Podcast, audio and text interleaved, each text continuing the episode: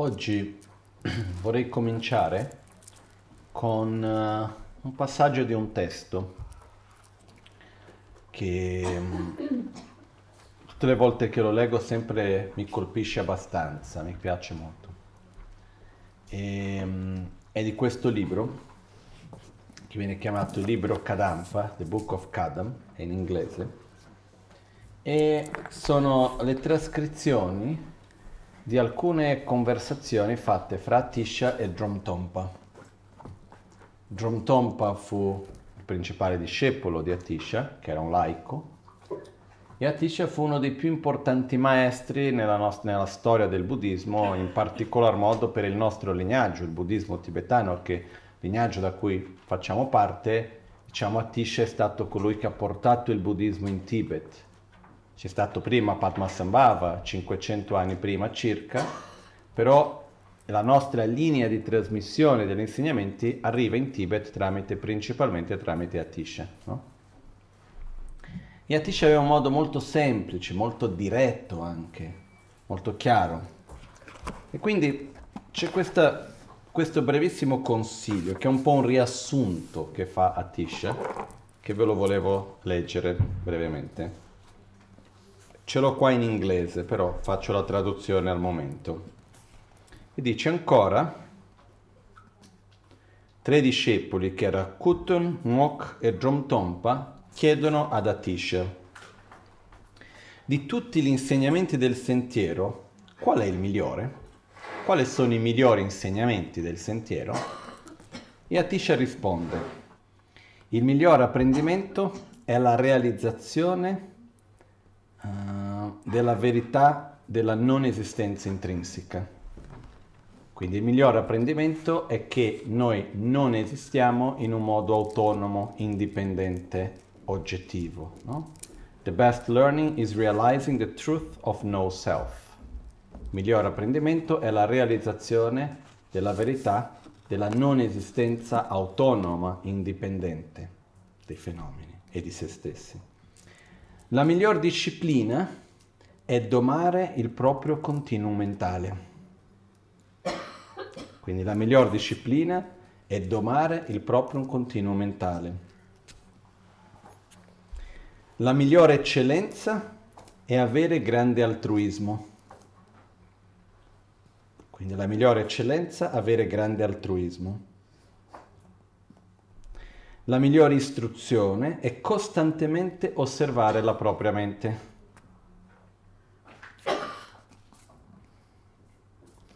Il miglior antidoto è riconoscere che tutto è vuoto di un'esistenza intrinseca, autonoma, oggettiva. La migliore condotta ed essere in, come si può dire, in contrasto la miglior condotta ed essere in contrasto con la condotta mondana. Miglior, uh, la migliore alta realizzazione, higher attainment, è diminuire i propri veleni mentali. Quella è la miglior realizzazione. Il miglior segno di ottenere le alte realizzazioni è la diminuzione del proprio attaccamento. La migliore forma di dare, di donare, di generosità, migliore, il miglior dare è l'assenza la di possessività. Quindi il miglior da donare è l'assenza di possessività. La migliore moralità è una mente tranquilla. La migliore pazienza è mantenere l'umiltà il miglior sforzo entusiastico ed essere capace di, come si può dire, lasciare andare lo, lo sforzo, di lasciar partire lo sforzo. Perché molto spesso il problema non è del durante, è, lascia, è la partenza, è lasciare andare. Quindi il miglior sforzo entusiastico è non avere resistenza, è lasciar partire lo sforzo. La miglior concentrazione è una mente non tesa. La miglior saggezza è non identificare io sono con qualunque cosa. il miglior, il miglior, la miglior guida spirituale, il miglior maestro spirituale è di challenge, come si dice? Uh, il miglior maestro spirituale è sfidare le proprie debolezze. La migliore istruzione è di colpire i propri punti deboli. I migliori amici sono la consapevolezza sia di ciò che avviene fuori che di ciò che avviene dentro. I migliori fattori motivanti sono i nemici, gli ostacoli, le malattie e le sofferenze. Sono i fattori che ci vanno a motivare a praticare, a fare qualcosa, quello che dicevamo ieri di uscire dalla zona di conforto, no? i migliori mezzi abili ed essere libero da apprensioni. Quindi nel senso di il miglior mezzo abile per agire e adattarsi a ognuno è anche essere liberi da preconcetti, essere liberi da, diciamo, preconcetti. Miglior, la miglior azione di beneficio, la miglior azione di beneficio ad altri è aiutare quel qualcuno ad entrare nel percorso spirituale, nel Dharma. Uh, il miglior aiuto che uno può dare effettivo a qualcuno è direzionare, aiutare, direzionare la mente della persona al Dharma. Ok? E, ehm, e con questo si conclude questo consiglio che dà Tish. E ci sono tanti punti qua che per me sono molto importanti, no? Lo riprendo velocemente la miglior cosa da imparare, il miglior apprendimento è che noi, non, noi, e qualunque altra cosa non esiste in un modo autonomo, indipendente, oggettivo, ma sì in un modo interdipendente, che è un po' quello su cui stiamo parlando questi quattro giorni.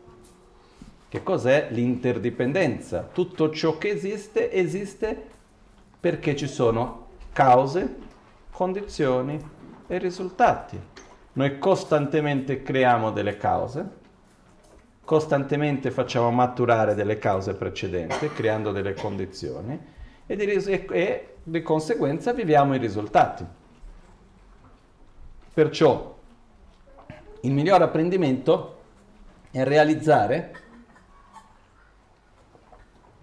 e imparare che nulla esiste in un modo autonomo, indipendente, oggettivo anche se così ci appare. E qua c'è un punto importante che approfitto per affrontarlo brevemente. È molto importante quando parliamo di questo stare attenti a non fissarci solamente sulla lato della saggezza, ma dobbiamo invece osservare con chiarezza la ignoranza. Mi spiego meglio. Quando diciamo, ah, tutti i fenomeni sono interdipendenti, nulla esiste in un modo autonomo, oggettivo e così via. Esiste comunque da qualche parte il pericolo di direzionare la nostra mente verso la saggezza, quindi osservare il fatto che tutto ciò che esiste è vuoto di esistenza intrinseca e i fenomeni sono interdipendenti, tutto questo che va benissimo ed è bellissimo però c'è il pericolo di vedere la saggezza come qualcosa scollegato da noi. È molto importante capire che la saggezza, ossia la realizzazione del vuoto di esistenza intrinseca, che viene chiamato più precisamente in tibetano la realizzazione della non esistenza dell'oggetto di negazione, ok? Gakcha Kaksam Gimmega, quindi la realizzazione della semplice non esistenza, della semplice ne- non esistenza dell'oggetto di negazione. Adesso mi spiegherò un pochettino meglio in questo. Perché quello che succede è il seguente. Qual è la causa della nostra sofferenza? Nei dodici anelli, dove comincia tutto? nella ignoranza. Però stiamo parlando qui dei 12 anelli dell'interdipendenza generalizzati o in realtà nostri? Quelli che noi viviamo, quello che noi andiamo. Stiamo parlando di qualcosa fuori di noi o qualcosa che riguarda noi in realtà? Qualcosa che ci riguarda. Quindi, dov'è l'ignoranza che è la causa del ciclo dei 12 anelli e, del, e quindi del samsara? È un'ignoranza generalizzata o è la nostra ignoranza? È la nostra ignoranza. Quindi noi dobbiamo sviluppare l'antidoto per contrapporre la nostra ignoranza, non la ignoranza in generale. Ok? Quindi è molto importante vedere la nostra ignoranza. Perché se noi parliamo della ignoranza in generale, ma non riusciamo a riconoscere la nostra propria, c'è il pericolo di sviluppare un'idea di saggezza generale, ma che non vada a contrapporsi alla nostra propria ignoranza. Ok? Faccio un esempio per cercare di semplificare un po'. Abbiamo visto che viviamo in una realtà che è impermanente. Ok? Però anche se è una realtà impermanente, questa realtà impermanente appare come se fosse permanente. Perciò il aggrapparsi alla permanenza di una realtà impermanente è ignoranza. Ok? Perciò dov'è la saggezza? Vedere che la realtà impermanente non è permanente, quindi è impermanente. Ok? Anche perché c'è un punto di partenza molto importante qui, che è la nostra mente non è capace di avere due pensieri direttamente opposti simultaneamente. Ok? Noi non riusciamo ad avere due, due pensieri che abbiano un modo di apprensione direttamente opposto simultaneamente. Quindi l'esempio che ho sempre fatto, o mi piace l'acqua o non mi piace l'acqua. Non riusciamo a pensare allo stesso tempo mi piace l'acqua e non mi piace l'acqua. Possiamo pensare mi piace il gusto o non mi piace la temperatura. Però mi piace l'acqua e non mi piace l'acqua, o mi piace o non mi piace. Posso cambiare da uno all'altro molto velocemente. Siamo un po' strani, facciamo queste cose. Però mentre sto pensando mi piace qualcosa, riesco anche a pensarlo non mi piace? No. Quindi il miglior modo per eliminare un certo stato mentale, e l'unico modo in realtà, qual è? sviluppare uno stato mentale direttamente opposto. Ok? La nostra ignoranza, che poi dopo fa generare la rabbia, la gelosia, l'invidia, l'attaccamento, la paura e tutto il resto che è alla base di tutti i nostri veleni mentali, com'è questa ignoranza? È la ignoranza che dice, se dovessimo dare una voce all'ignoranza, cosa, dice, cosa direbbe questa ignoranza? i fenomeni non sono interdipendenti o i fenomeni esistono in un modo autonomo, oggettivo proprio? Come la realtà intorno a noi, come ci appare, come non essendo interdipendente o come essendo di esistenza propria, oggettiva?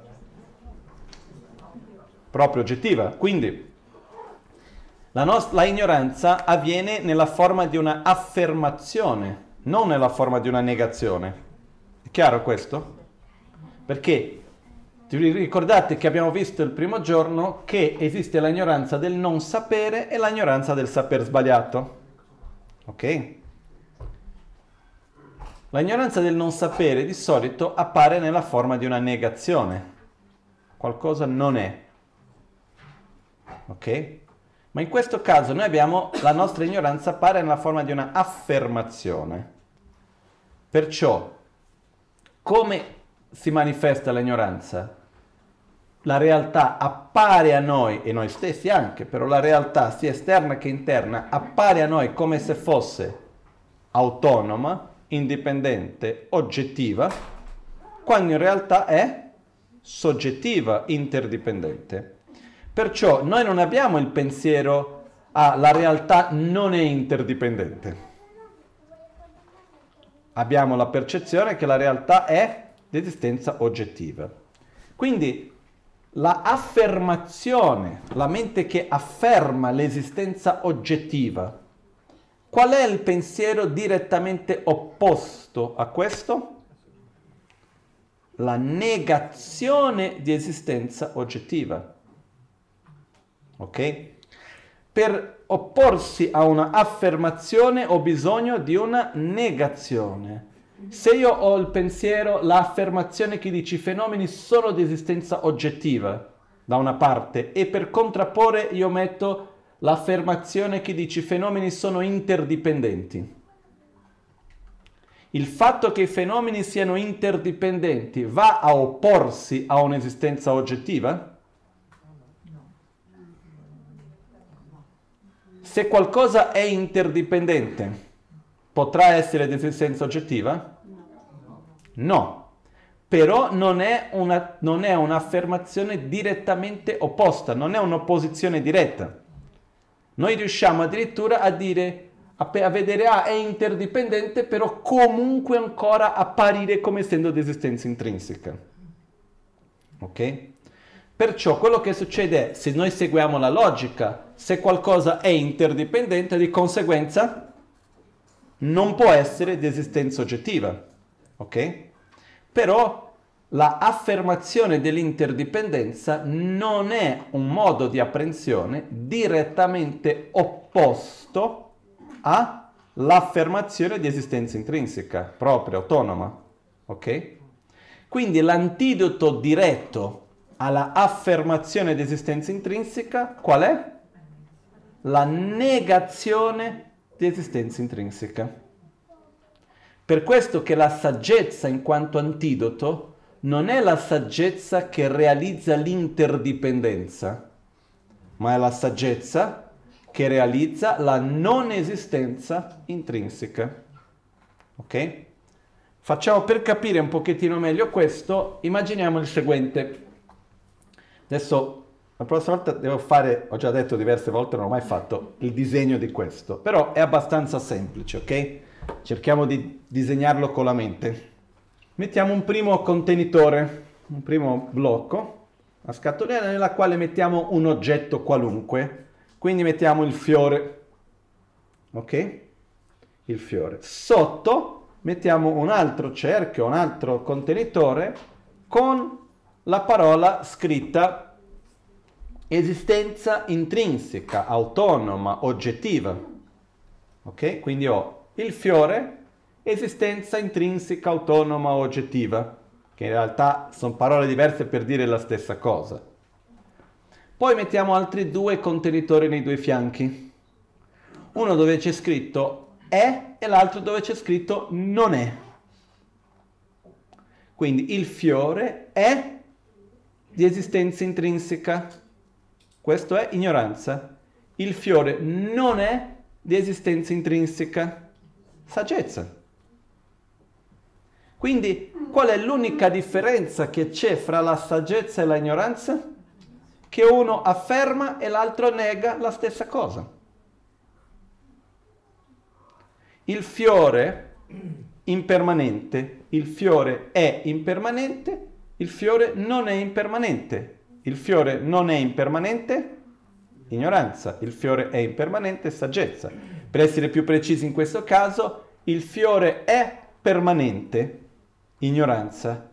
Il fiore non è permanente? Saggezza. Ok? Adesso, quindi che cosa vediamo? Che la ignoranza afferma quello che viene chiamato l'oggetto di negazione afferma qualcosa che in realtà non esiste. Ok? È un po' come se io dicessi qualunque cosa. Um, questa è una torta al cioccolato. Ok? Qual è l'oggetto? Questo.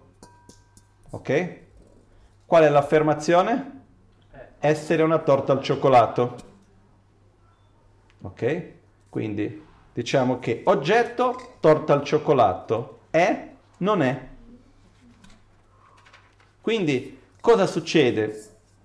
Perché è ignoranza? Perché afferma qualcosa che non ha una corrispondenza, che non riesce a essere sostenuta dalle parti. La realtà che ci circonda, che noi percepiamo, è anche noi stessi, la realtà. Riesce a sostenere una realtà propria, autonoma, indipendente, oggettiva? O è una realtà interdipendente che dipende da cause, da condizioni, dalle proprie parti? Così come noi percepiamo la realtà e non esiste altra possibilità, è interdipendente sulla base dell'oggetto che viene chiamato base di imputazione e l'osservatore? il valore che andiamo ad attribuire. Perciò viviamo in una realtà interdipendente, soggettiva. Perciò la cosa importante da capire è, ritorniamo al nostro diagramma, il fiore, esistenza intrinseca, è, non è. Il fiore è di esistenza intrinseca ignoranza, il fiore non è di esistenza intrinseca saggezza. Però questa esistenza intrinseca di cui stiamo parlando, a che cosa ci fa, facciamo riferimento?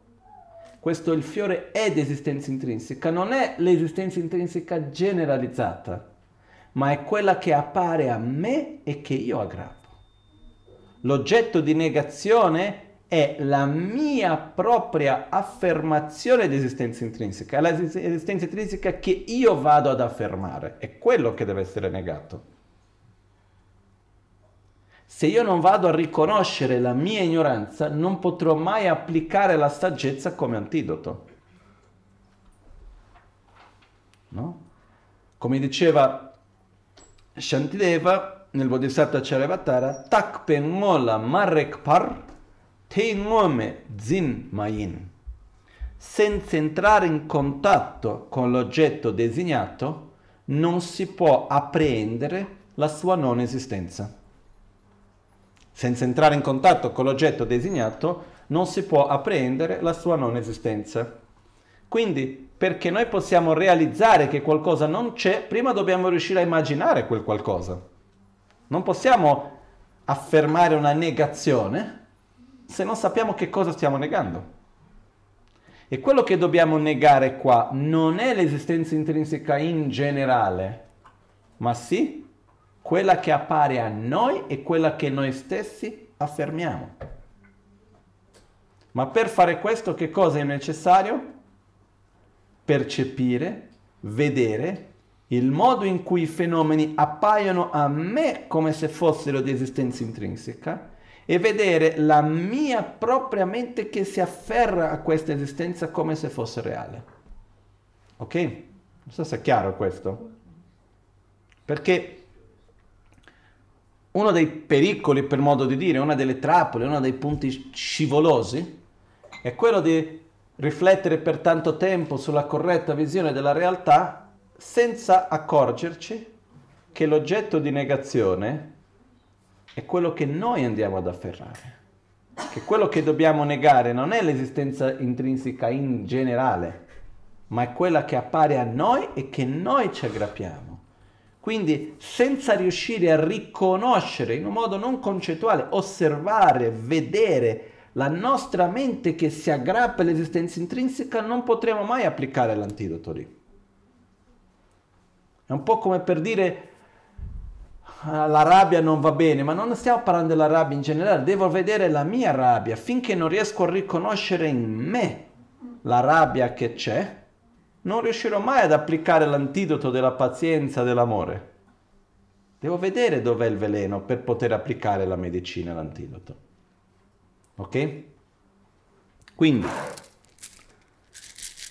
quando qua Atisha ci dice il miglior apprendimento è realizzare la esistenza, la mancanza, del, la, la realtà della mancanza di un'esistenza di identità, autonomia propria, ossia la non esistenza di esistenza intrinseca oggettiva.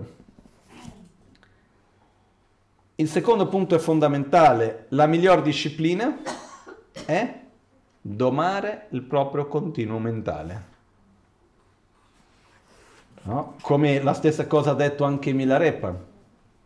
Quando uh, un monaco erudito ha chiesto a Milarepa un po' per cercare un po' di sfidare Milarepa, che era questo grande meditatore, e ha chiesto a Milarepa, ma Milarepa che cos'è il Vinaya? Spiegami il Vinaya. Il Vinaya sono la parte dove ci sono tutte le regole monastiche, no? che è abbastanza complesso, lungo, eccetera. E a questo punto Milarepa gli risponde, Dulwakain ransem duna dulwain, che fa quasi un po' un gioco di parole in tibetano, che Dulwa vuol dire vinaya, le regole monastiche, Ransem, Dua vuol dire domare. Quindi lui dice che cos'è la disciplina monastica? È domare la propria mente. Se domi la propria mente, hai realizzato la disciplina monastica. No? Perché il punto principale qual è quando si parla di disciplina, quando si parla di moralità, ma in questo caso di disciplina? È riuscire a mantenere la propria mente nella direzione che noi scegliamo. Questa è la più importante fra tutte le discipline, no? Fra tutte le eccellenze, conoscenza, saggezza e tante altre, qual è la migliore fra tutte le eccellenze? L'amore, l'altruismo. Quindi per il quanto possiamo avere tante qualità, se non abbiamo un sentimento sincero di amore, se non abbiamo un altruismo profondo, non abbiamo realizzato l'eccellenza. La parte più importante, la più importante qualità da sviluppare in quanto eccellenza è un sentimento sincero di amore verso gli altri. La istruzione più importante è costantemente osservare la propria mente. Quindi fra tutte le istruzioni che possiamo ricevere, qual è una di quelle più importanti? Imparare ad osservare il proprio pensiero, a osservare la propria direzione della propria mente, perché questa è la base dopo delle nostre azioni. L'antidoto principale, il miglior antidoto, è riconoscere che tutto è vuoto di un'esistenza propria, autonoma, intrinseca. Perché quando rimaniamo male di qualcosa, quando andiamo a reagire con rabbia, con invidia, con paura o qualunque cosa, l'oggetto di tristezza, l'oggetto della rabbia, l'oggetto della paura e così via, come lo viviamo? Come se fosse proprio, autonomo, indipendente. E cosa succede quando riusciamo a percepire che in realtà quell'oggetto non è un oggetto di rabbia in sé e per sé, ma è un oggetto di rabbia perché io attribuisco quel valore e l'oggetto riesce a sostenere quei valori, ma io sto attribuendo quello come potrei attribuire un altro. No? E qua c'è un punto che approfitto per aggiungere. Quando diciamo che la realtà è soggettiva, un altro modo di vedere questo è il fatto che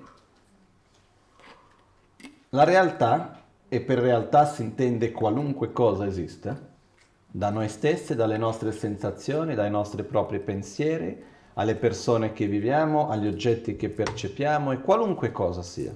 Ok?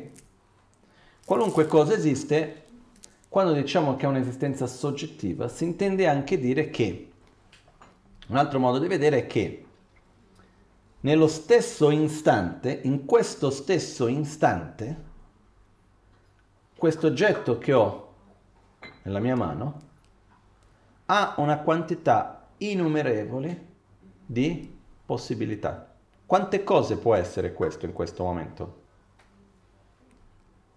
No? Una quantità infinita di cose giuste che, che l'oggetto riesce anche a sostenerle. Noi in quanto osservatori cosa facciamo? Scegliamo, attribuendo un significato, scegliamo una fra queste infinite possibilità, non dire infinite, ma queste incalcolabili possibilità che ci sono, innumerevoli possibilità che ci sono. Scegliamo una fra queste innumerevoli possibilità. Quello che accade però è che quando noi scegliamo una fra le innumerevoli possibilità, noi non siamo consapevoli che noi andiamo a scegliere una fra innumerevoli possibilità, ma crediamo che la possibilità che noi scegliamo sia la realtà. Ok, è chiaro questo? Adesso cercate per un attimo di osservare un oggetto qualunque. Scegliete qualunque oggetto, questi fiori che sono qui. Ok? E osservare un'altra volta quante possibilità esistono in questo esatto istante su questo oggetto. Quante cose può essere? Infinite. Ok? Però a noi come ci appare? Come un fiore. Ok? Ma se noi in qualche modo andiamo a discostruire questa certezza e ci apriamo alla possibilità di infinite, innumerevoli possibilità, riusciamo ancora a percepire che c'è l'oggetto o in un certo modo è un po' come se andassimo in tilt e non riusciamo più a percepire la realtà se, apriamo, se ci apriamo a tutte le possibilità. Non so se è chiaro questo. Noi, se noi non ci basiamo, perché anche quando diciamo ci sono infinite possibilità, ok, è un fiore, poi ci sono infinite possibilità. No, non è un fiore, poi ci sono infinite possibilità. È un insieme di infinite possibilità alle quali io attribuisco il nome fiore. È chiara la differenza? Però per noi è difficile. Ok? E quello che accade è che la realtà, in quanto apparente come esistenza di esistenza propria, autonoma, non è qualcosa concettuale, è qualcosa che c'è un'impronta a livello non concettuale dentro di noi, molto profondo. E quindi, senza pensare in un modo o in un altro, la realtà appare a noi come se fosse di esistenza autonoma, indipendente. Quando si va a dibattere su questo, eccetera, uno dei dibattiti che si pone è l'apparenza dell'esistenza intrinseca nel nostro livello delle sei coscienze, dove avviene? Nella, nella coscienza mentale o nella coscienza sensoriale? Ok? E qua ogni maestro c'è un po' di dibattito su questo, però uno dei punti principali si dice che la apparenza, non l'aggrapparsi a questa apparenza, ma la apparenza di esistenza propria autonoma avviene a noi direttamente a livello sensoriale. Ok? Quindi quando noi vediamo appare già come se fosse una cosa totalmente autonoma, indipendente poi concettualmente cosa facciamo a livello mentale, non sensoriale dei nostri cinque sensi, nel senso della mente, noi diciamo è così e ci relazioniamo con quell'oggetto come se fosse in un modo autonomo, indipendente, eccetera. Okay? Per questo che non basta una realizzazione concettuale e nel processo di eliminare l'ignoranza viene divisa in due fasi eliminare la ignoranza sviluppando la saggezza, che è non aggrapparsi più a quell'apparenza di esistenza intrinseca, e poi eliminare le impronte della ignoranza, che è l'apparenza di esistenza intrinseca. Sono due cose diverse. Una cosa è l'apparenza e un'altra cosa è l'aggrapparsi all'apparenza come reale. Ok? Apro e chiudo parentesi, quello che nel Tantra viene chiamato di apparenza ordinaria e identità o orgoglio ordinario o aggrapparsi all'apparenza ordinaria. Chiudiamo parentesi. Quello che accade che cos'è? È chiara la differenza che c'è fra l'apparenza e l'aggrapparsi? Facciamo un esempio più, magari più semplice. Quando vediamo un film, no? C'è un'immagine in uno schermo con del suono, quando noi vediamo quell'immagine, quell'immagine appare a noi come se fosse una persona che sta camminando, parlando, eccetera, o appare a noi come se fossero dei semplici punti di luce in uno schermo? Appare come se fosse una persona. E cosa succede? Noi siamo consapevoli che quello non è una persona o no? Sì, Però c'è un aspetto particolare qua, anche se noi concettualmente sappiamo che non è una persona, possiamo sviluppare attrazione, avversione, paura, tristezza?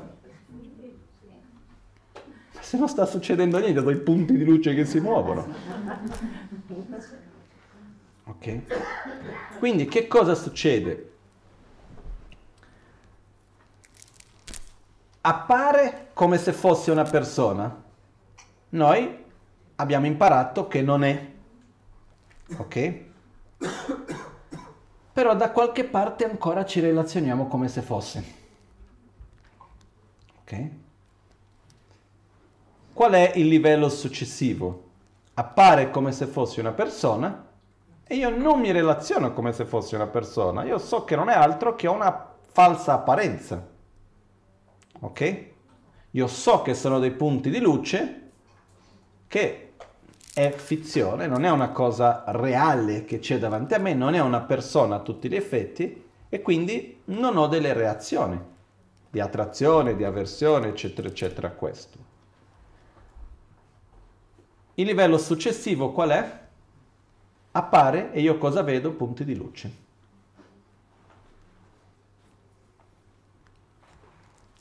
Ok? A passare dal appare come una persona per arrivare al punto nel quale non mi appare neanche più come una persona, ma semplicemente come dei punti di luce, come una, un riflesso, una rappresentazione che può ricordarmi una persona, ma che con una persona non c'entra assolutamente niente. È chiara l'analogia?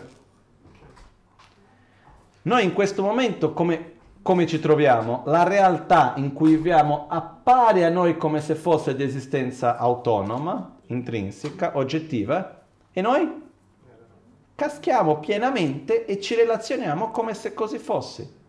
E anche quando noi ci diciamo no, non è, comunque andiamo a reagire come se fosse. Ok? È un po' come uno che guarda un film, sa che non è reale concettualmente, però ancora prende paura e ha attrazione e tutto il resto, no? Passo successivo, quando si riesce a realizzare in un modo non concettuale che la realtà è vuota di un'esistenza propria, autonoma, intrinseca, a livello non concettuale, quando si ha un'esperienza diretta di questo, quando si esce da quell'esperienza diretta, perché mentre si ha un'esperienza diretta del vuoto di esistenza intrinseca, finché non si ha un Buddha, quello che accade è che la persona non è capace di percepire la realtà e allo stesso momento percepire in modo non concettuale il vuoto di esistenza intrinseca. Non si riesce a mettere le due cose insieme. Non so se è chiaro questo. Ok? Perché per noi la percezione che qualcosa non sia di esistenza intrinseca è come dire che non esiste. Noi non riusciamo a percepire l'esistenza e a interagire con qualcosa senza l'apparenza di un'esistenza propria, autonoma, intrinseca. È, è, quello che abbiamo detto prima, se noi prendiamo un oggetto e capiamo che non è un fiore che ha altre infinite possibilità, è un insieme di infinite possibilità al quale noi andiamo ad attribuire il nome fiore. E quando noi mettiamo che è un insieme di infinite possibilità, non riusciamo più a relazionarci. Non so se è chiaro questo. Ok? Quindi come avviene il processo?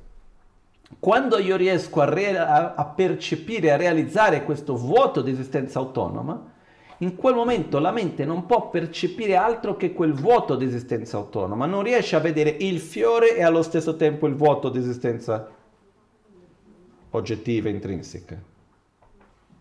Parte dal fiore, il fiore appare come se fosse l'esistenza intrinseca, ma non lo è. Perché? Perché è interdipendente.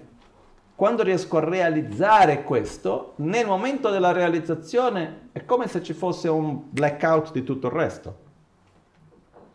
Non si ha la capacità di percepire simultaneamente quello che viene chiamata la realtà relativa e la realtà assoluta. La realtà relativa qual è? La realtà che questo è un fiore, questo è una campana, questo è un bicchiere. La realtà relativa è la realtà funzionale, dove ci vengono attribuiti dei nomi, dove c'è un insieme, sono delle caratteristiche, delle funzioni. Queste caratteristiche e funzioni che cosa fanno? Uniscono delle parti insieme che a sua volta interagiscono fra di loro. Ok? Qua c'è un aspetto importante. Il nome, che è la percezione, è la proiezione da parte, l'imputazione da parte dell'osservatore, il nome è un concetto, ossia caratteristiche e funzioni che vengono attribuiti a un insieme di parti. Ok? Quindi quando io prendo e guardo e dico questo è un fiore, uh, faccio un esempio migliore, meglio, dai, un esempio più chiaro. Mm. Ok, prendiamo questo librettino che abbiamo qua, ok? Che più o meno ce l'hanno tutti. Se noi guardiamo in copertina, se noi guardiamo in copertina c'è scritto i 12 anelli dell'interdipendenza, giusto? Ok, questo è il titolo.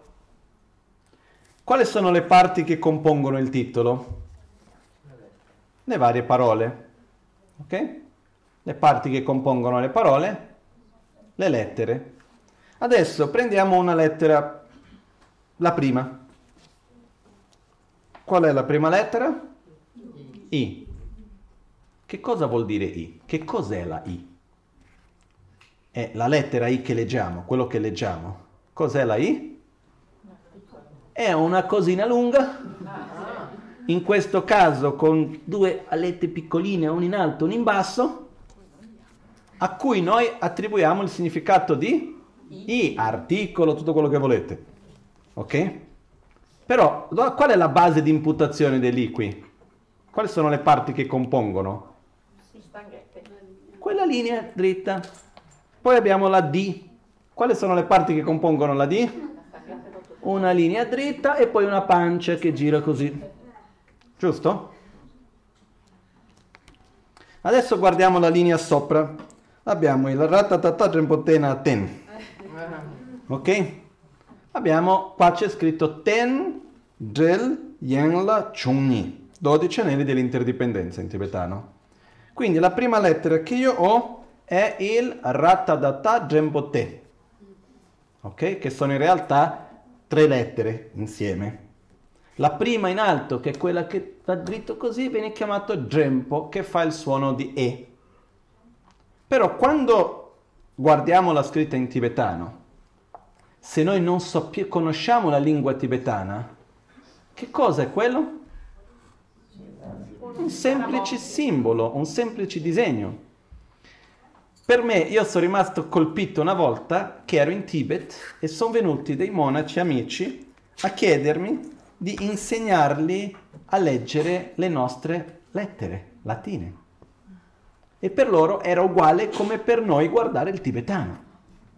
Quindi ho dovuto insegnare questo è il A, poi volevano in inglese e ho visto come è una lingua strana, perché il A che si dice A no? Già lì le vocali in inglese è una roba pazzesca, eh? Per, per, me a me non sembra normale. È il O che si dice O, no? Comunque sia, fatto sta che noi quando vediamo le lettere, per noi questa è una I perché? Perché è una I. Mica ci stiamo lì a pensare. Ma in realtà questo che cos'è? un insieme di parti al quale noi andiamo ad attribuire un significato. Questo significato porta con sé sia un suono, porta con sé tutto un concetto, delle caratteristiche, delle funzioni. Ok? Se andiamo a vedere la lettera tibetana, adesso vi ho insegnato che questa prima linea che scende così circa 45 gradi, che è un po' più spessa in alto e diventa più sottile man mano che scende, fa il suono di E. Ok? Dov'è che troviamo? Vedete che nella... E poi quando c'è un puntino divide una sillaba dall'altra. Quindi vediamo, le prime due lettere hanno quello sopra e quindi c'è il suono di E. E la seconda sillaba c'è anche quello cosettino sopra, quindi fa anche il suono di E. Adesso quando vedete quel cosettino lì, è un semplice scarabocchio o c'è già un concetto attribuito, un significato? C'è già qualcosa. Però quello che accade è che cos'è una lettera scritta? La lettera non è altro che un concetto attribuito a un insieme di parti. È chiaro questo? Ok? Perciò, quando noi diamo un nome, cosa facciamo? Andiamo a attribuire delle caratteristiche e funzioni a un insieme di parti. Senza quel nome sono solo delle parti messe lì. Ok? Faccio un esempio che mi viene in mente adesso. Molto bello. Ok. Riuscite a vedere questo? Ok? Quali sono le parti? Una, due, tre, quattro, cinque, diciamo. Ok? Questo in tibetano si legge tam. Ok? tam, perché questa qua è la ta, che è la prima lettera del nome Tara, e questa parte sopra si fa il suono di M di Ma, perciò questo è la tam. Quindi, se noi non conosciamo questo, un come, tam, vediamo questo che cos'è? Un disegno, magari una lettera ci può assomigliare. Perciò, beh, un 5, non avrei mai pensato, no? Quindi che cosa vuol dire questo? È il valore che noi andiamo ad attribuire, ok? Adesso vi do un significato che ha un valore attribuito a questo, che l'ho letto la prima volta nel commentario del Tantra di Hiruka. Molto bello, che per me è uno dei significati che è totalmente connesso con quello di cui stiamo parlando. La sillaba ha due aspetti. La prima parte della lettera, che ha il significato del nome. Nome a che cosa fa riferimento? Alla realtà relativa. Attribuire, imputare un significato su qualcosa, quindi la parte dell'osservatore. Ok? Questa viene chiamata realtà relativa. Il cerchio sopra viene chiamato tigle, ossia la goccia, rappresenta la realtà assoluta, il vuoto di esistenza intrinseca. Perciò questi due messi insieme, qualunque sillaba seme, non qualunque, la gran maggioranza delle sillabe seme, hanno in alto questo cerchio, ok? che rappresenta la mente molto sottile, mentre la parte sotto rappresenta il corpo molto sottile, quindi l'unione del tigle con il corpo della lettera rappresenta corpo e mente molto sottile in quanto indivisibili. Allo stesso tempo, la parte sotto, in quanto la prima lettera del nome, rappresenta la realtà relativa che esiste in quanto, come si può dire, in quanto non analizzato, appare ed esiste così come appare, se non analizzato. Però quando andiamo ad vedere, esiste così come appare? No, è vuoto di esistenza intrinseca, realtà assoluta, il vuoto dell'esistenza intrinseca. Perciò questo piccolo simbolo qua, in realtà, uno dei significati che può essere attribuito, che io ho imparato ad attribuire, è quello che riassume tutti gli insegnamenti di Buddha, che è la parte relativa e la parte assoluta. La parte relativa fa riferimento al metodo, a quello che è la parte dello sviluppo della generosità, quella parte sotto, che insegna la parte dello sviluppo della generosità, della moralità, dell'amore, della compassione, della corretta condotta, dell'interdipendenza, ossia di come le cose esistono e di conseguenza qual è il miglior modo per interagire con questa esistenza. mentre la parte sopra ci ricorda l'altra parte degli insegnamenti di Buddha, che è la parte che riguarda la saggezza o la visione profonda, che è che tutto questo che esiste esiste perché? Perché non ha un'esistenza propria, autonoma, indipendente. E quindi è vuoto di un'esistenza propria, autonoma, indipendente, cosiddetta shunyata, la natura di vacuità. Ok? E il fatto che i due siano insieme in un'unica entità rappresenta il fatto che realtà relativa e realtà assoluta sono una cosa sola, sono della stessa natura. Se non c'è uno non c'è l'altro e viceversa. Ok? Perciò, che cosa è questo? una rappresentazione dell'unione di corpo e mente in quanto indivisibili, una rappresentazione che la realtà relativa e assoluta sono totalmente, come si dice, nella stessa natura.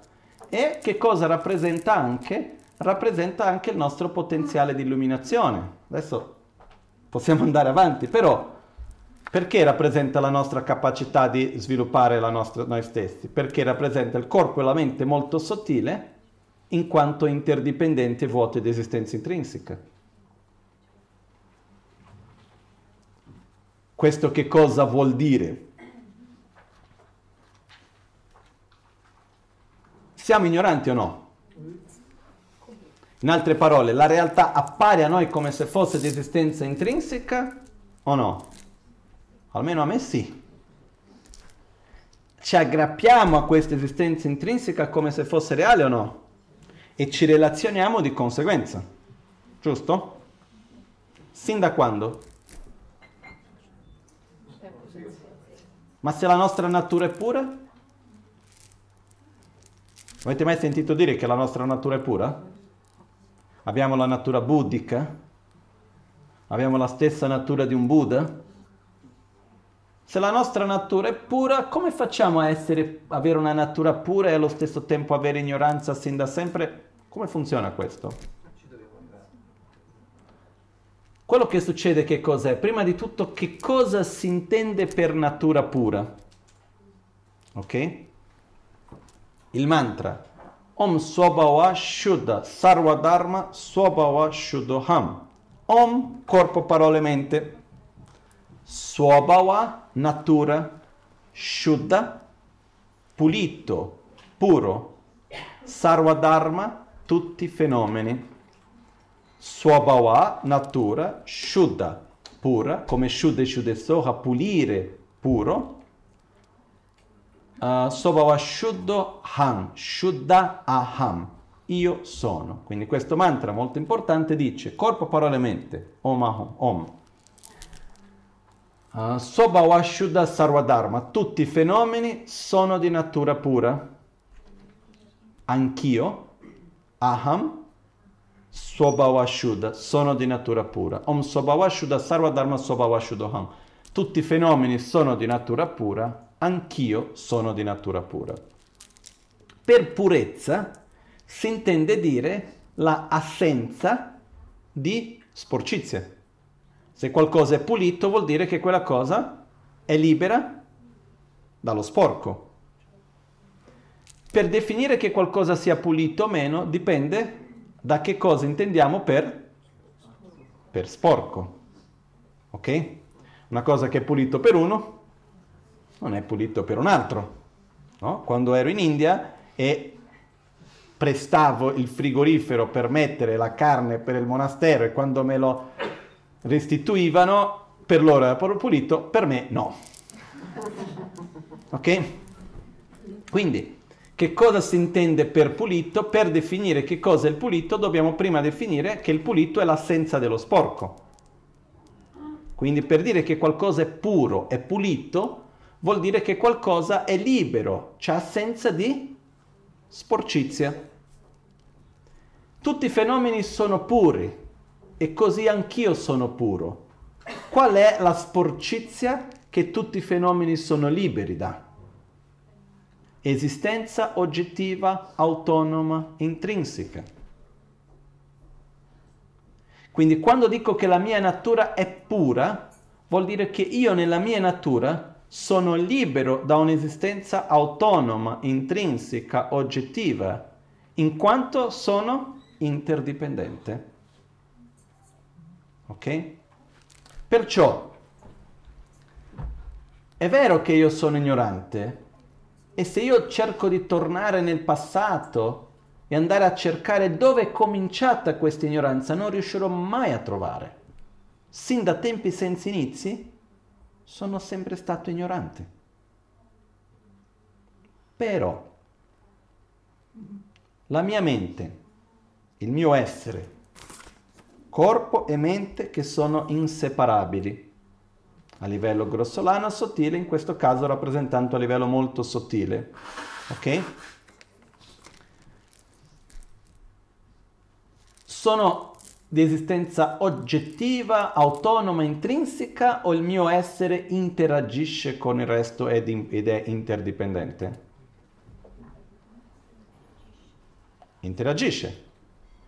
Il mio essere a secondo dell'interazione si trasforma o è statico?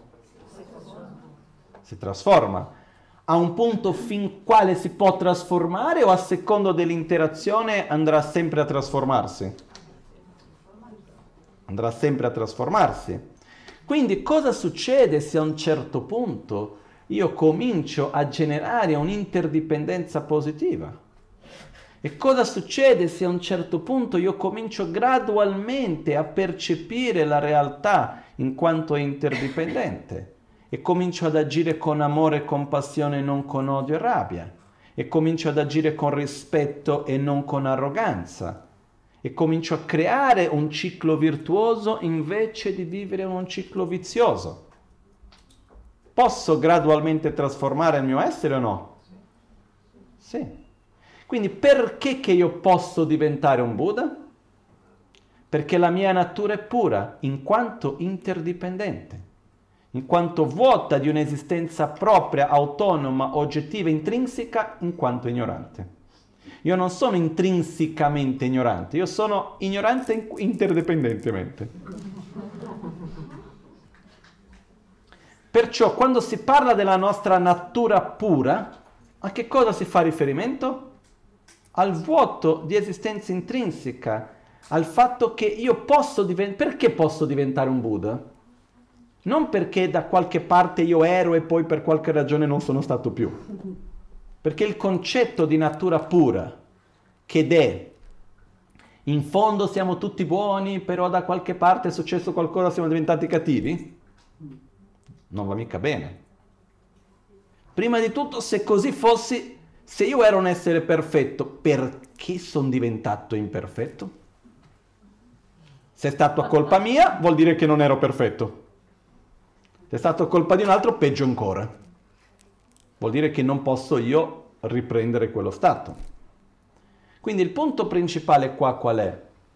L'unica, dif- non l'unica, però diciamo così, la, una delle principali differenze che c'è fra un essere ordinario come me e un Buddha è che io vivo in un'interdipendenza negativa, positiva, negativa, positiva, negativa, negativa, positiva, positiva. Sono vivono in un'interdipendenza di questo genere, mentre un Buddha vive costantemente in un'interdipendenza positiva. Ok? Perciò lo stato di un Buddha non è permanente, è impermanente. Però, visto che costantemente interagisce in un modo virtuoso, non può tornare indietro. Non so se è chiaro questo. È impermanente perché un Buddha interagisce con gli altri. Però non è che un Buddha dopo non è più un Buddha. Perché? Perché riesce sempre a mantenere un ciclo virtuoso di interdipendenza. Perciò quando vediamo questo disegno, questa lettera, questa sillaba, più che una lettera, che in questo caso la tam, che cosa rappresenta anche? Rappresenta il nostro corpo e mente molto sottile che esiste in quanto è vuoto di esistenza intrinseca e perciò interagisce in quanto vuoto di esistenza intrinseca. E questo vuoto di esistenza intrinseca è la nostra natura pura ed è il nostro potenziale per trasformare il nostro essere e andare a diventare un Buddha. Ok? Non so se è chiaro questo. Che cos'è un Buddha? Un Buddha innanzitutto è un essere che trascende la dualità di realtà relativa e realtà assoluta. L'unica ragione per la quale viene fatta la distinzione fra realtà relativa e realtà assoluta è la nostra propria ignoranza. Mi spiego meglio? Ok.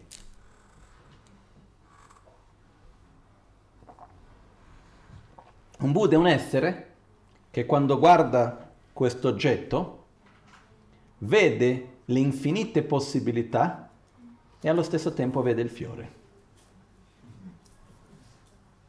Ok? Il Buddha è l'essere al quale non solo non si relaziona con la realtà come se fosse di esistenza intrinseca, ma non ha neanche più la apparenza come se fosse di esistenza intrinseca. Quindi cosa vuol dire essere un Buddha, tecnicamente parlando?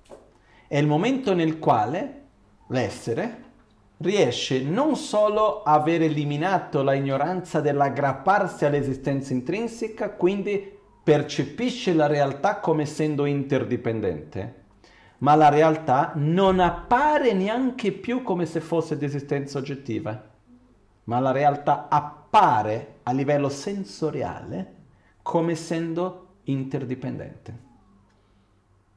Cosa che per noi non è neanche possibile immaginare. Perché immaginare che qualcosa non abbia un'esistenza propria è come se non esistesse più. Ok? E questo è la vera, è il punto cruciale. Tutto esiste, però nulla esiste in un modo autonomo, indipendente, oggettivo, ma sì nella sua complessa interdipendenza. E noi oggi, dalla nostra ignoranza, quando riusciamo a vedere, intravedere da lontano la trama dell'interdipendenza fra tutto, perdiamo l'oggetto. Un Buddha è lo stato nel quale uno riesce a vedere la trama e allo stesso tempo relazionarsi con l'oggetto. E quando io vedo il film e quello che vedo sono punti di luce, ma riesco anche a vedere la rappresentazione dell'uomo. Però io non vedo come un uomo. Vedo uno degli aspetti quando si dice che un Buddha è omnisciente, sono diversi aspetti di omniscienza, però uno degli aspetti della omniscienza è la capacità di vedere in ogni, in ogni fenomeno le sue infinite possibilità simultaneamente, senza perdere la capacità di relazionarsi con una piuttosto che con un'altra. Ok? Adesso torniamo un attimino. Perciò cosa succede? Quando noi vediamo un oggetto, in realtà che cos'è questo? Che io chiamo di sillaba tam. Cos'è la tam? È una cosa splendida, meravigliosa, perché raggruppa e raccoglie in se stessa in questa sillaba tutti gli insegnamenti di Buddha e semplicemente se uno realizza il significato della tam può realizzare il significato della realtà e di tutti gli insegnamenti di Buddha. Però che cos'è la tam se andiamo ad analizzare? Un concetto, un nome attribuito a un insieme di parti. Ok? È chiaro questo? Quando noi guardiamo il fiore, che cos'è il fiore se andiamo ad analizzare? Un nome, fiore, che ha delle caratteristiche, delle funzioni attribuiti a un insieme di parti. Perciò il nome cosa va a fare? Va a unire le parti un, e creare un'unità. Ok? Per esempio, cos'è una mano? È un insieme di parti? Quali sono le parti che compongono la mano? Le palma e le dita, ok? Poi qualcuno che capisce molto di più di me di anatomia dirà mille altre cose, però per me non sono altro che delle dita messe insieme, ok? Perciò, che cosa succede? Che perché questa è una mano e non è un insieme di dita?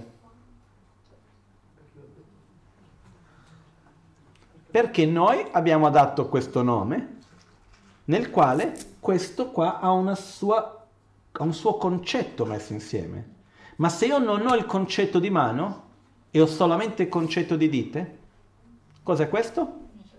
Un insieme di dita. Similmente a questo, che cosa fa di un gruppo un gruppo? Quando noi mettiamo un insieme di persone, ok? Cosa fa che queste persone messe insieme siano o meno un gruppo? Dargli quel nome. Il fatto che abbiano lo stesso obiettivo fa di quelle persone un gruppo? Per dire, andiamo in metropolitana, vogliamo scendere nella stessa stazione, siamo un gruppo? No. Il fatto di volersi bene fa di quello un gruppo? No, anche perché non è che un gruppo necessariamente uno deve volersi bene. Uh, il fatto di trovarsi nello stesso posto fa di quello un gruppo? No. Che cosa fa di un gruppo un gruppo? Il nome. Quando viene attribuito il concetto, siamo un gruppo. Ci chiamiamo ABC. Finché non viene dato il nome, il gruppo in sé in quanto gruppo non esiste. Quello che esiste è un insieme di persone. Non so se è chiaro questo. Perciò, qualunque cosa vediamo, se andiamo ad analizzare, ma anche noi stessi, eh?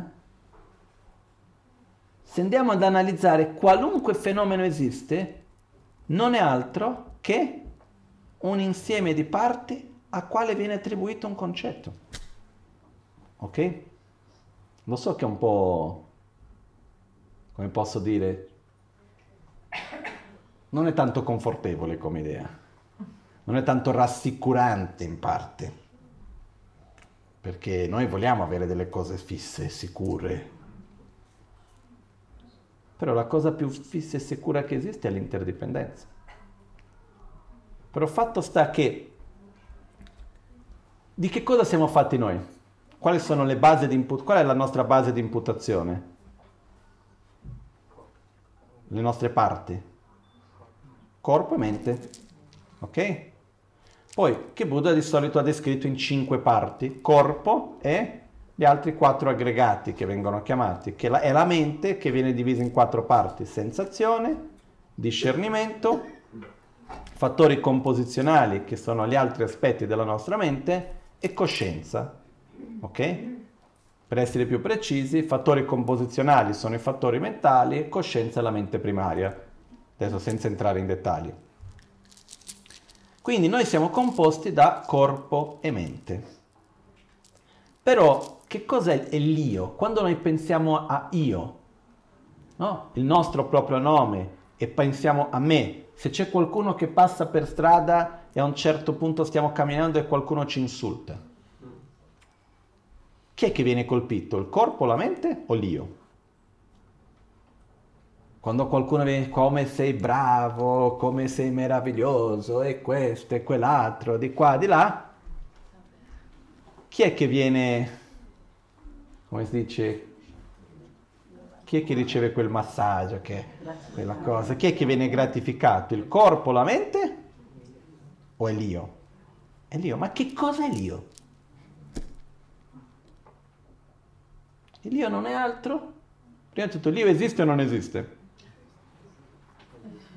Esiste, se no non ci sarebbe più il karma, non c'è chi fa, chi riceve.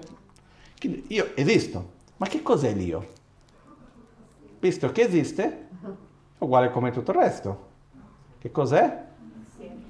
È un nome, un concetto con caratteristiche e funzioni attribuito a un insieme di parti. Okay? E qua c'è un punto cruciale. Io posso avere le stesse parti messe insieme. Se cambio il nome, cambia la realtà o no? Se questo non è altro che uno scarabocchio, cosa c'ho davanti a me? Scarabocchio. Se questo per me è la chiave per l'illuminazione, cosa c'ho? La chiave per l'illuminazione. E a secondo del valore che io vado ad attribuire, la realtà cambia. A seconda del valore che attribuisco posso avere attrazione, avversione, rifiuto, venerazione. Perciò ogni fenomeno che abbiamo osservato, quante sono le possibilità di nomi, di caratteristiche e funzioni che possono essere attribuite a quell'insieme di parti? Innumerevoli, giusto? Sul nostro corpo e la nostra mente, quante sono le possibili nomi, possibili caratteristiche e funzioni attribuite? Innumerevoli. E noi cosa facciamo? Scegliamo una e crediamo che quello è quello che noi siamo. Quando viene detto che l'io non esiste, non è che l'io non esiste, quello che non esiste è l'io così come appare a noi un io che sia autonomo, indipendente, solido. Quando si andiamo ad analizzare dove è l'io, che cosa è l'io, l'io non è niente di più, niente di meno che un nome, che è un'identità, che è un nome, io, attribuito a un insieme di parti. Questo non fa dell'io che sia inesistente, ma fa che esista come tutto il resto però toglie quella sua solidific- solidità con la quale noi ci relazioniamo. Una volta l'Amazon K stava insegnando sul vuoto di esistenza intrinseca dell'io e uno dei suoi discepoli, che si chiamava... Um,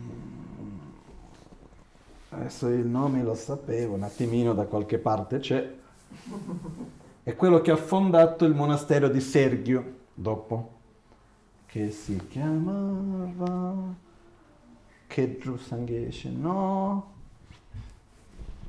Adesso mi sfugge il suo nome. Comunque, fatto sta che mentre l'Amazon K dava gli insegnamenti sul vuoto di esistenza intrinseca dell'io, a un certo punto vede il suo discepolo che era un po' impaurito e che si aggrappava a questa parte del vestito qua, così,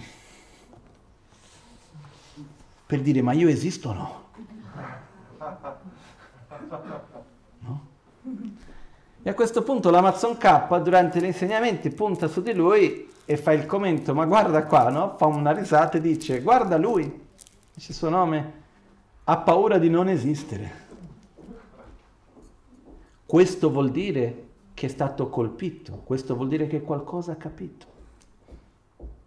Quando noi il processo di realizzare la, il vuoto di esistenza intrinseco viene definito anche come il livello di diminuzione della paura della vacuità.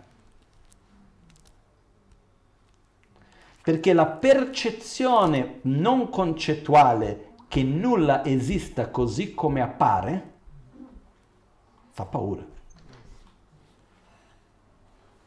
Cosa è la realtà, cosa non è la realtà, ma ci sono, non ci sono, che cos'è, che cosa non è. Quindi quello che gradualmente si deve sviluppare è la capacità di percepire e accettare che nulla esiste così come appare, però esiste. Quindi quando il discepolo dell'Amazon K aveva questa paura, è una paura affondata. Perché se cominciamo veramente ad analizzare profondamente che nulla esiste così come ci appare, non nel senso che è tutta un'illusione e che in realtà noi qua non esistiamo, no? Come per esempio c'era un filosofo cinese che diceva io non so se sono un essere umano a sognare di essere una farfalla o una farfalla a sognare di essere un essere umano, no? Non stiamo parlando di questo. Non stiamo parlando che la realtà sia una sorta di un sogno e che noi non siamo altro che il sogno di qualcuno. Ci sono tante metafore e modi in cui si entra in queste menate di nichilismo. Ok? Quello che stiamo dicendo è proprio questa è la difficoltà, capire che la realtà esiste, però non esiste così come ci appare. E quando noi percepiamo non esiste in un modo autonomo, indipendente, quello è l'aspetto illusorio. E che per noi però accettare profondamente, comprendere, realizzare questa mancanza di esistenza così come appare, c'è un passaggio nel quale è come se non esistesse. C'è un passaggio nel quale non si riesce a mettere insieme l'esistere e il non esistere così come appare. Non so se è chiaro questo. Per questo che nella nostra storia, sia del buddismo che anche dentro altre filosofie, eccetera, molto spesso quello che succede è che si va da un estremo all'altro. O tutto esiste ed è così come appare, o non esiste. Quindi invece il punto importante e gradualmente il percorso è quello di realizzare che nulla esiste così come appare, però esiste e interagisce, è reale. No? Um, come posso dire? Come si sa se il nostro percorso di riflessione, meditazione, comprensione della corretta visione della realtà è corretto o meno. Se più andiamo avanti a riflettere, a meditare sulla corretta visione della realtà e più andiamo a distaccarci dalla realtà e più noi vediamo che e, e più ci distacchiamo dalla legge di causa ed effetto, vuol dire che stiamo andando nella direzione sbagliata. Se più io rifletto sul vuoto di esistenza intrinseca, se più io riesco a comprendere che nulla esiste così come mi appare in quanto di esistenza propria, autonoma, e di conseguenza io ho sempre più fiducia nell'interazione, nell'interdipendenza che c'è fra tutto e di conseguenza nella legge del karma e nelle mie azioni, le sue conseguenze, eccetera, vuol dire che sto andando nella direzione giusta. Come diceva l'Amazon K nei tre principali aspetti del sentiero, Shenyang Nangwe Yota Selwadang Tompe Meta Selshin Tompani gyudan rebu charwe tsul shena tarzin tawe chopper migyuro. In più, Shenyang Nangwe Yota Selwadang, la apparenza elimina l'estremo dell'esistenza e la vacuità, tompe, elimina l'estremo del nichilismo, della non esistenza. Ok? Shen nawa yota sa tombe meta se shin tompani, gyudan drebo charwe tsul shena tarzin tawe tropar migro. Quando riesce a realizzare il vuoto di esistenza intrinseca e allo stesso tempo l'interdipendenza della relazione di cause, condizioni, risultati, l'interazione in quanto complementari e non contraddittori, vuol dire che sei nel corretto cammino. Perciò ripeto, inoltre, Shean Nawe Yota Selwadan, la apparenza elimina l'estremo dell'esistenza. Qual è l'estremo dell'esistenza? È l'eternalismo. Qual è l'estremo dell'esistenza in poche parole? Che la realtà esiste così come appare. Ossia che la realtà è di esistenza propria autonoma, intrinseca, oggettiva. Ok? Altri esempi di, dell'estremo dell'esistenza. Il fatto che le, la realtà esista in dipendenza di qualcun altro. Estremo dell'esistenza. Eternalismo. Ok? Uh, la visione meccanicista, la visione scientifica materialista è un estremo dell'esistenza nel quale il pensiero non è altro che un risultato di processi chimici e neuronali, eccetera, eccetera, e nella quale quello che c'è è quello che è e noi non siamo altri che qualcuno che osserva e percepisce quello che c'è. Ok? La apparenza elimina l'estremo dell'esistenza e qualcuno mi direbbe ma non dovrebbe essere il contrario. Perché l'apparenza elimina l'estremo dell'esistenza? Perché l'apparenza che cosa si fa riferimento? Alla interdipendenza. In che modo le cose esistono? Le fenomeni, e io incluso, esistiamo in quanto interagiamo in quanto siamo interdipendenti. È un po' come il grande e il piccolo. Perciò, se qualcosa esiste, perché esiste? Perché è interdipendente. C'è qualcosa che può esistere che è totalmente indipendente da tutto il resto? Che non interagisce assolutamente con nulla? Che non dipende assolutamente da nient'altro? No. Tutto ciò che esiste è interdipendente. Dipende da cause e condizioni, dipende dalle proprie parti e dipende dall'imputazione del nome. Adesso, quindi cosa succede? L'apparenza vuol dire che quando io vedo che qualcosa esiste, vuol dire che è interdipendente e se è interdipendente non può esistere in un modo autonomo. Chiaro? Quindi uno dei punti importanti da arrivare è che quando noi vediamo qualunque cosa, vediamo un bicchiere, eh, è pazzesco. Il fatto che sia totalmente vuoto di un'esistenza propria, autonoma, indipendente e comunque trattiene l'acqua. Funziona. Esiste. E qua lo posso usare, posso bere l'acqua. Però non esiste come mi appare. Però esiste.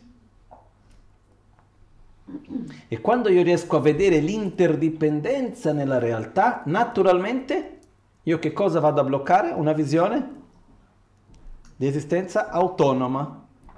Ok? Quindi eternalismo. E quando io vedo che il bicchiere è vuoto di esistenza intrinseca, perché il bicchiere è vuoto di esistenza intrinseca? Innanzitutto perché il bicchiere esiste. Se il bicchiere non esistesse, potrebbe essere vuoto di esistenza intrinseca? No. Quindi perché qualcosa sia vuota di esistenza intrinseca deve esistere. Ok? Quindi Shean Nawe Yota Sewadan Tompe Meta Sel Shin Tompani. Tompe Meta Sel Shin. E il vuoto, la vacuità, elimina l'estremo del nichilismo, della non esistenza. Qual è l'estremo del nichilismo? Non esiste niente. È tutto un'illusione. Ma quando io dico che è vuoto, vuol dire che esiste e perciò è vuoto di qualcosa. Di che cosa è vuoto? Di un'esistenza autonoma, intrinseca. Come mai il bicchiere è vuoto di esistenza intrinseca? Perché il bicchiere è? È interdipendente. E perché il bicchiere è interdipendente? Perché è vuoto di esistenza intrinseca. Quindi in realtà non si può realizzare uno senza realizzare l'altro. Ok? Shianawa yotaseva da tompe meta sel shin tompa tompa nida. Gyudan drebu charwe tsul shenas E quando si riesce a vedere la vacuità e l'apparenza come causa e risultato, in realtà come mutuamente dipendenti, Tarzan Ciao e troppo amiguro. In questo momento non si è più preda delle visioni estremiste. Perciò, quando parliamo di interdipendenza, quando parliamo di vacuità, in realtà stiamo parlando di due apparenze diverse della stessa cosa. Non so se è chiaro questo. Ok? Perché parliamo di tutto questo? Perché ci piace farci delle elocubrazioni incredibili, dire che esiste, non esiste, tutto il resto? Magari. Ma la vera ragione è perché alla base della nostra sofferenza c'è la rabbia, la gelosia, l'invidia, l'arroganza, la paura, l'attaccamento, l'insoddisfazione, l'egoismo e in fondo la ignoranza. E tutti questi veleni mentali che creano la nostra sofferenza, perché nei dodici anelli che cosa ci hanno fatto vedere con chiarezza? Che dalla ignoranza insieme con i veleni mentali andiamo ad agire. Quell'azione crea un'impronta, quell'impronta viene eh, maturata da un'altra azione che crea una condizione che la fa maturare. Quell'impronta si manifesta nell'aspetto di una realtà psicofisica, quindi nome, forma, sensi, contatto, sensazione, nascita e processo di invecchiamento. Durante questo, dalla sensazione andiamo a reagire con altri veleni mentali, brama e di conseguenza attaccamento, aggrapparsi che dà vita a una nuova realtà che ha una nuova azione, che quell'azione fa maturare un'altra azione che abbiamo creato nel passato. Ok? Tutto questo avviene perché? In modo involontario? Perché alla base c'è l'ignoranza. Come avevamo detto, no? Questo è un esercizio che si fa perché non ci sia invecchiamento e morte. Cosa ci dobbiamo evitare?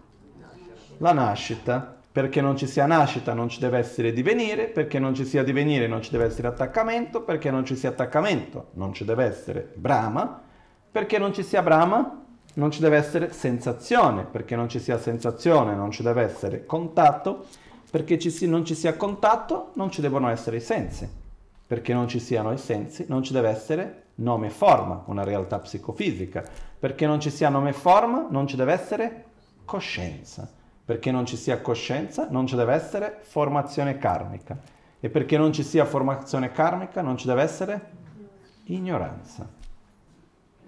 Quindi questo ciclo è per evitare un ciclo vizioso, io devo andare e tagliare la radice di quel ciclo vizioso. Questo non vuol dire che andiamo a tagliare l'esistenza in generale, ma andiamo a tagliare i cicli di sofferenza che ci tengono aggrappati al samsara. Vedendo questo, che cos'è il samsara? È il ciclo di veleni mentali, azioni, risultati e ancora reazione. Questo ciclo dei 12 anelli, che è la versione un pochettino più dettagliata per comprendere meglio questo ciclo chiamato samsara, avviene di due tipi. Esiste il ciclo di sofferenza e il ciclo virtuoso, chiamiamo così. Namja Namja Chogitendre. Questo che cosa vuol dire? Se io agisco con amore, io vado a creare una causa positiva, con generosità, con eh, rispetto, con gratitudine, aiuto qualcuno, faccio delle cose belle vado a creare un ciclo virtuoso, positivo, che si manifesterà con un divenire di una realtà piacevole, ok? Positiva. E quando invece agisco in un modo con odio, con rabbia, con invidia, con gelosia e quindi con violenza, eccetera, e creo una causa negativa, prima o poi quella seme che vado a piantare si manifesterà come il divenire di una realtà sofferente. Ok? Però tutti e due fanno parte, io sono sempre nel ciclo. Mentre io sto vivendo una realtà piacevole, può succedere che all'interno di quel ciclo io ho comunque delle reazioni negative? E quindi io vado a far maturare un ciclo negativo? Può succedere. Mentre sono in una vita bella umana, può succedere che alla fine della vita creo una condizione negativa e vado a rinascere in un reame di più sofferenza? Ok? Perciò, ieri abbiamo visto il punto che dobbiamo evitare assolutamente, in tutti i modi possibili, il ciclo di interdipendenza vizioso, di sofferenza.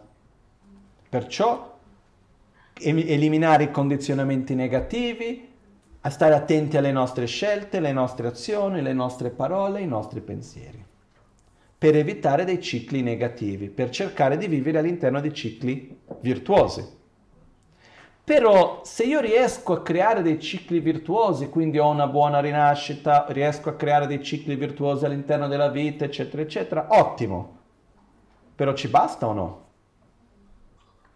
Perché siamo comunque nel ciclo.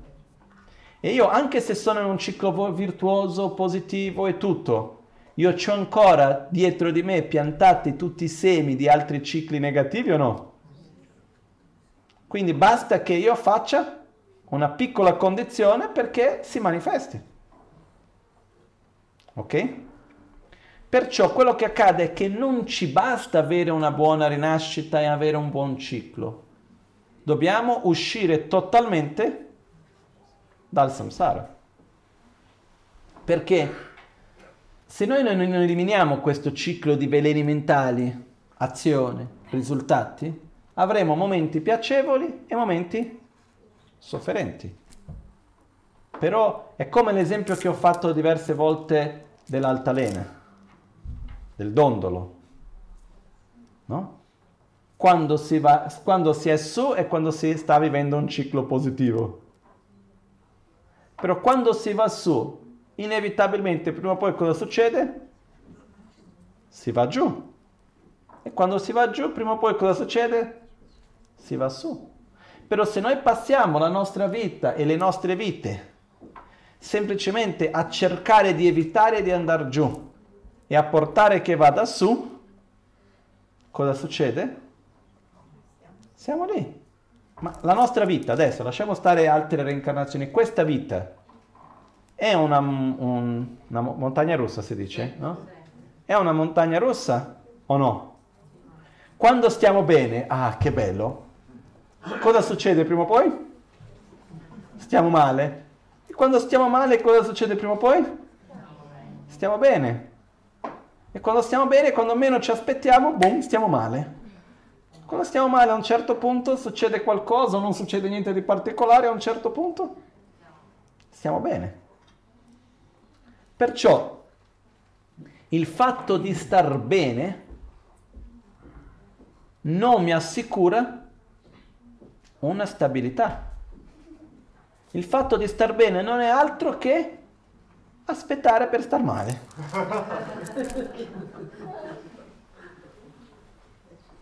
E il fatto di star male non è altro che aspettare per star bene. Ok? È chiaro che io posso creare una certa interdipendenza che riesco a stare sempre di più bene e meno male. Benissimo, però c'è sempre il pericolo di cadere in un'interdipendenza opposta. Ok? Perciò, quando noi riconosciamo che per noi non basta star bene per poi dopo star male, poi dopo star bene ancora, vogliamo uscire da questo ciclo. Ok? Per uscire da questo ciclo, noi per forza di cose dobbiamo riconoscere questo ciclo in quanto sofferenza.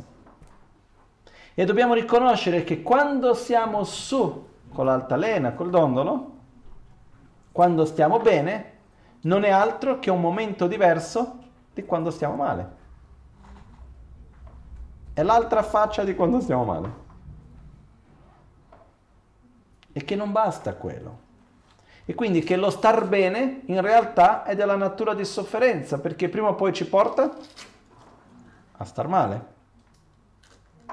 Ok?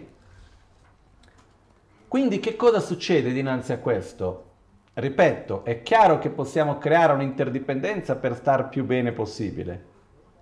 Però ci sono anche momenti nei quali creiamo l'interdipendenza nei quali stiamo più male. Ok? Perciò dinanzi a questo, questo primo livello è riconoscere la sofferenza del cambiamento in quanto sofferenza. Qua stiamo parlando della prima nobile verità, che è la porta di entrata per il percorso all'illuminazione, per la pratica spirituale. Dove il primo livello è io voglio evitare la sofferenza della sofferenza. Io non voglio soffrire, non voglio avere sensazione di sofferenza. E quindi cosa faccio? Comprendo che la mia sofferenza nasce da un ciclo di interdipendenza negativa viziosa, quindi cerco di evitare un'interdipendenza negativa. Questo è il primo livello, piccolo scopo. Ok? Secondo livello, io riconosco invece che anche quando io sono in un ciclo virtuoso, in un ciclo di piacere, sono in un buon momento, non mi basta. Perché anche quel momento di piacere, in quanto inquinato dai miei veleni mentali e dal mio karma, prima o poi diventa sofferenza e quindi io riconosco la sofferenza del cambiamento in quanto sofferenza. Riconosco che i momenti di piacere, uno stato di benessere che è però inquinato dai veleni mentali e dal karma, prima o poi si trasforma in sofferenza e a me non mi basta, io voglio di più. E da questo si arriva al terzo punto, che è riconoscere la sofferenza che tutto permea in quanto sofferenza, che è una delle principali chiavi per sviluppare la cosiddetta rinuncia, per entrare nel percorso sincero e profondo, quello che abbiamo parlato il primo giorno, per desiderare uscire dal samsara. Alla fine, che cos'è il samsara? È il nostro corpo e la nostra mente inquinati dai veleni mentali e dal karma e sperimentando le sue conseguenze. Quindi è molto importante in questo sviluppare una sorta di avversione, una sorta di nausea. L'Amazon K nel testo delle domande parla di sviluppare nausea al samsara. Però la nausea al samsara non è la nausea quando come ogni tanto qualcuno dice ah no io vado, quello è un, un luogo samsarico. Per dire, la discoteca è un luogo samsarico, il gompa non è un luogo samsarico. Perché? Se io mi siedo in gompa e sento che sono il luogo dove vado a coltivare la mia arroganza piuttosto che l'attaccamento, è uguale, sono nello stesso ciclo. Se uno va in discoteca per aiutare gli altri, no? c'è stata una volta, più di una volta, un po' di anni fa, un bel po' di anni fa, che la Magance per esempio è andato in discoteca a fare l'autoguarigione in discoteca no? a Rimini comunque sia quello che succede che cos'è non è quando noi diciamo di avere nausea al samsara nausea di che cosa stiamo parlando? La nausea di questo luogo dove siamo? La nausea delle persone, la nausea della vita in generale? O la nausea del ciclo di veleni mentali e karma e risultati e questo ciclo involontario che noi non riusciamo a fermare. È la nausea di questo. Una cosa che non possiamo, non ce la facciamo più ad avere, avere questo inquinamento nel nostro corpo, nella nostra mente, del karma negativo e dei veleni mentali che si manifestano in cicli di sofferenza. Non ce la facciamo più. Quando generiamo questa sorta di nausea al samsara, e ripeto, la nausea al samsara, l'avversione al samsara non è a un luogo, non è a un contesto, ma è al ciclo interiore di ignoranza, veleni mentali, azioni e risultati e reazione con veleni mentali, eccetera. È a questo che va sviluppata una profonda nausea. E si sviluppa questa nausea quando questa, si sviluppa questa versione? Quando si vede sofferen- la, sofferen- la sofferenza che tutto permea come sofferenza. Che cos'è la sofferenza che tutto permea? Il corpo e la mente inquinati dal karma e dai veleni mentali. Che in tibetano viene chiamato Sakche Nyerlinghi Pumbo. Sakche Nyerlinghi Pumbo vuol dire gli aggregati dove si accumulano i risultati delle impurezze. Finché noi siamo nel samsara, questo corpo e questa mente è dove si manifestano i risultati dell'impurezza, ossia dei veleni mentali e del karma. Ok? Perciò morire, finire con questa vita ci fa uscire dal samsara? No. Andare da un altro posto? Neanche. Qual è l'unico modo reale per poter uscire dal samsara? Tagliare? La ignoranza. Ok? Perciò, per eliminare la ignoranza dobbiamo sviluppare due cose metodo e saggezza. Prima di tutto, alla base di questi due, che cosa c'è? La voglia. Se non è una priorità assoluta nella nostra vita, non avverrà mai. Se uscire dal samsara non è una priorità, non è un qualcosa che ci pensiamo ogni giorno, che è presente in ogni azione, è presente costantemente perché dall'altra parte non è solo la nausea al samsara. Cerchiamo di immaginare per un attimo come sarebbe esistere senza rabbia, senza odio, senza invidia, gelosia, attaccamento, paura, senza sofferenza, senza conflitto, in perfetta armonia con se stessi e con gli altri. Con la saggezza nella quale noi percepiamo la realtà in ogni momento nella sua complessa e bellissima interdipendenza e di conseguenza non siamo mai in conflitto e disarmonia assolutamente con nulla e nessuno. Bello, no? Questo è quello che dobbiamo desiderare e le due cose vanno insieme, perché non è che quando si elimina il samsara si trova un nulla la assenza del ciclo di sofferenza che cosa ci porta? Un'esistenza in perfetta armonia con tutto e tutti, con la realtà, uno stato di equilibrio, una gioia profonda, un amore che non fa più distinzione fra se stessi e gli altri. Ok? Perciò se questo che noi vogliamo, dobbiamo innamorarci di questo e allo stesso tempo sviluppare la nausea al samsara. Le due cose vanno insieme. Questo viene chiamato lo stato della liberazione. La liberazione da che cosa? Dal samsara, ossia dalla ignoranza, dai veleni mentali e dal ciclo di karma e risultati conseguenti. Questo è quello che viene chiamato tarpa in tibetano, che è la liberazione. Perciò, quando noi abbiamo la certezza di voler uscire da questo ciclo del samsara e la certezza di voler ottenere lo stato della liberazione di conseguenza e la certezza di poterlo fare, è quando sviluppiamo la cosiddetta rinuncia.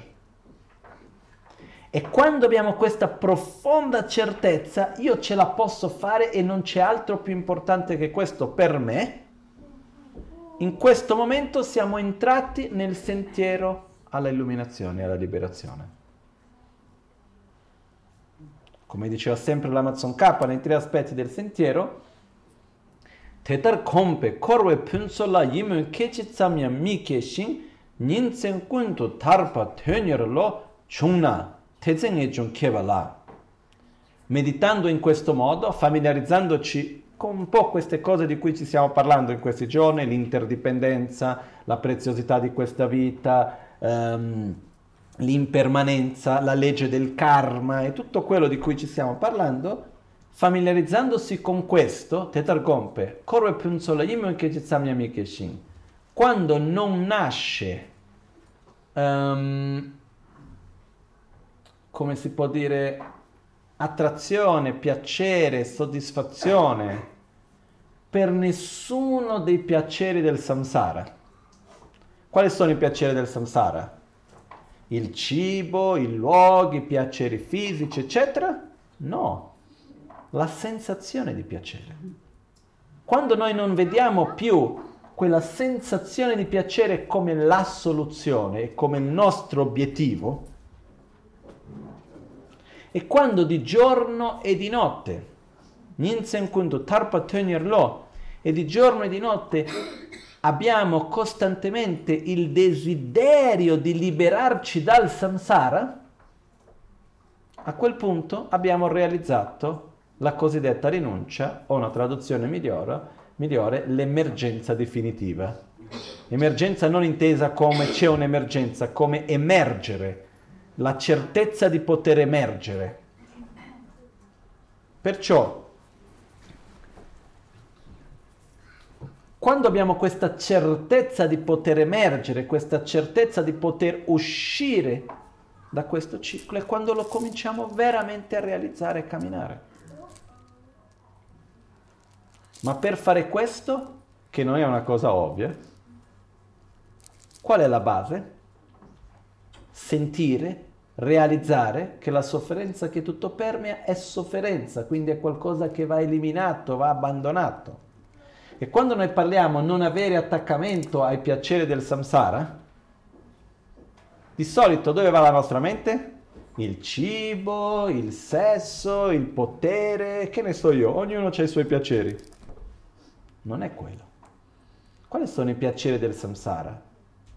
Sono le sensazioni piacevoli di un ciclo virtuoso.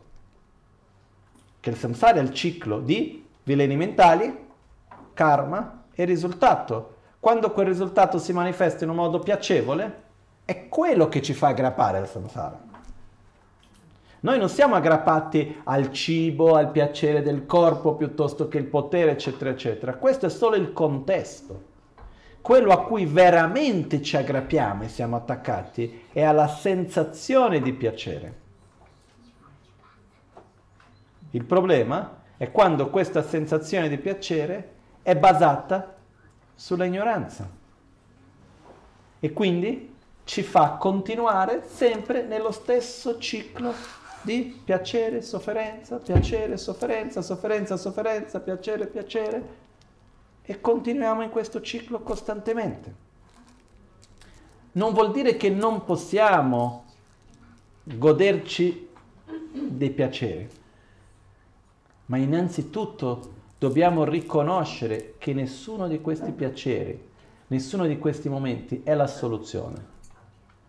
E avere profondamente dentro di noi questa voglia, questo desiderio, questa passione di poter essere in armonia con tutti e con tutto, di poter vivere costantemente ovunque siamo con soddisfazione, con pace, di non essere né all'attacco né alla difensiva, di poter vivere in pace,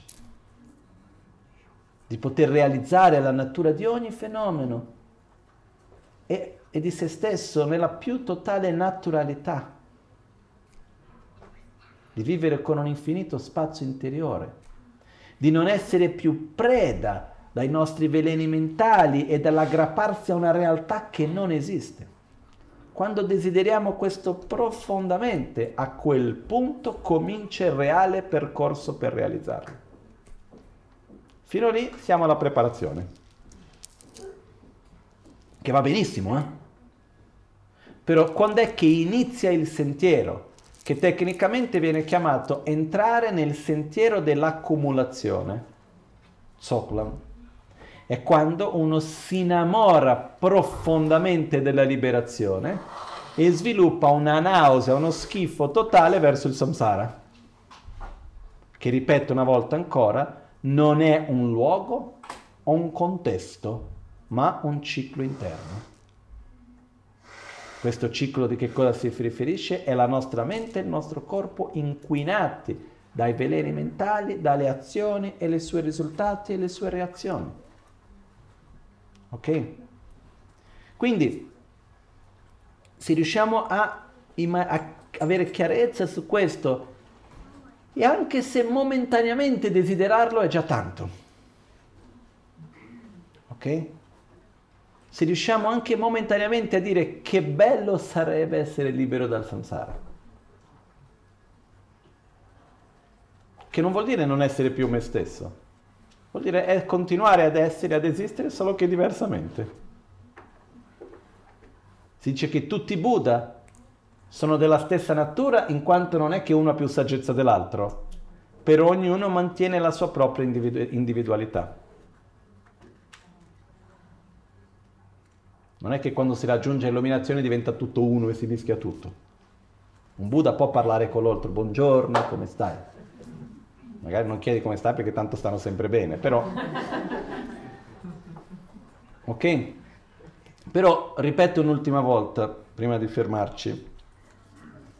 Tramite i dodici anelli dell'interdipendenza riusciamo a vedere meglio cosa è il samsara e di conseguenza che cosa è il nirvana.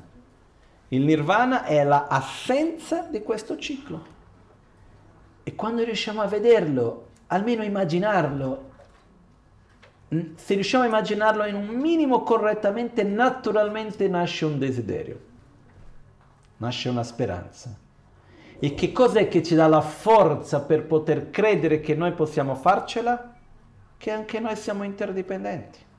Quindi è il fatto di entrare in un meccanismo di un'interdipendenza sempre più positiva e gradualmente possiamo diminuire sempre di più un ciclo vizioso, aumentare un ciclo virtuoso, fino ad arrivare a un punto nel quale riusciamo gradualmente a far diminuire i veleni mentali, aumentare le nostre qualità come amore, generosità e così via, e gradualmente sviluppare più saggezza e contrapporre la ignoranza. Okay? Ed esiste tutto il percorso per fare questo. Ok? Quindi il passo fondamentale che se noi riusciamo neanche un, anche se fosse per un attimo ad arrivarci, è meraviglioso ed è tanto, è quello di desiderare profondamente questo stato. Di desiderare profondamente di uscire dal samsara. Neanche se fosse per quel secondo lì. Perché quando riusciamo a generarlo per un secondo, poi dopo possiamo ripetere ancora. E gradualmente finché quello diventa una presenza. Quando si dice di giorno e di notte desiderare la liberazione, non vuol dire che non posso pensare ad altro. Ma è come quando uno si innamora di qualcuno e comunque mentre gli altri pensieri c'è sempre quel desiderio di base. Io mi relaziono con le persone, faccio tutte le cose, però alla base deve esserci sempre quel desiderio di voglio uscire dal samsara.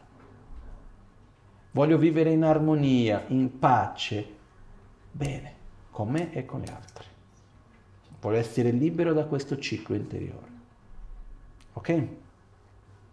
Ci fermiamo qui per pranzo e poi al pomeriggio andiamo a vedere quindi per la conclusione di questi giorni come fare per andare a eliminare la ignoranza e poi dopo il passo successivo che viene chiamato il grande scopo. Quello che abbiamo visto viene chiamato il medio scopo, poi c'è il grande scopo che è lo sviluppo della bodhicitta. Questo parliamo all'ultimo.